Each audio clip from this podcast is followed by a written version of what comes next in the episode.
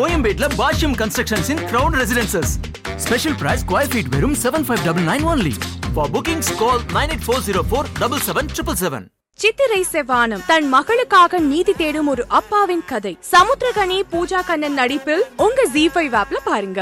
ஒரு பதினெட்டு வயசு பொண்ணால இந்த அளவுக்கு சாதிக்க முடியுமா அப்படின்னு நிறைய பேர் ஆச்சரியப்பட்டு பார்த்த ஒரு பொண்ணு தாங்க யாஷிகா ஆனந்த்.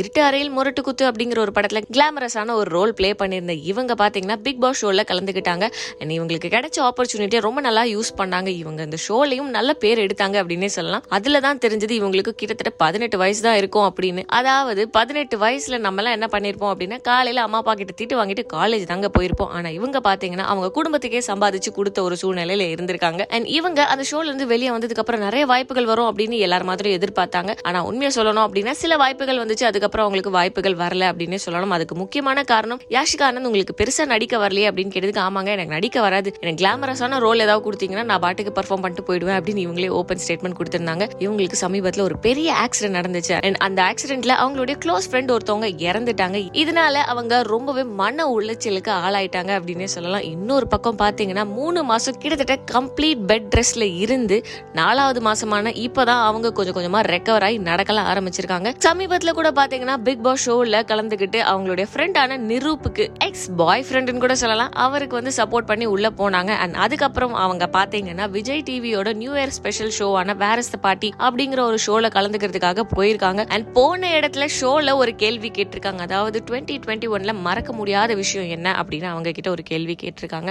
அதுக்கு யாஷிகா ஆனந்த் ரொம்பவே கண் கலங்கி என்னோட ரொம்ப க்ளோஸ் ஃப்ரெண்ட் ஒருத்தவ இறந்துட்டா. அதுக்கு காரணம்னா அது மட்டும் இல்லாம கிட்டத்தட்ட மூணு மாசம் என்னால ஏஞ்சி கூட நடக்க முடியல. ஒரு ரெஸ்ட் ரூம் போனோம் அப்படின்னா கூட யாரோ ஒருத்தர் எனக்கு ஹெல்ப் பண்ணா மட்டும்தான் போகக்கூடிய ஒரு சூழ்நிலையில நான் போய் இருந்துட்டேன். அதை என்னால எந்த ஜென்மத்திலயும் மறக்க முடியாது அப்படின்னு ரொம்பவே கண் கலங்கி அவங்க வந்து இந்த விஷயத்த ஷேர் பண்ணியிருக்காங்க. கால் கால் பண்ணவா? கால் பண்ணு. போன் போடவா? போடு. அவங்க டாடி கால் பண்றாங்க. டாடி கால் பண்றாங்க ஆமா. அந்த ஆப்ஷன் இருக்கா? இருக்கு. போன் தாங்க. ஹலோ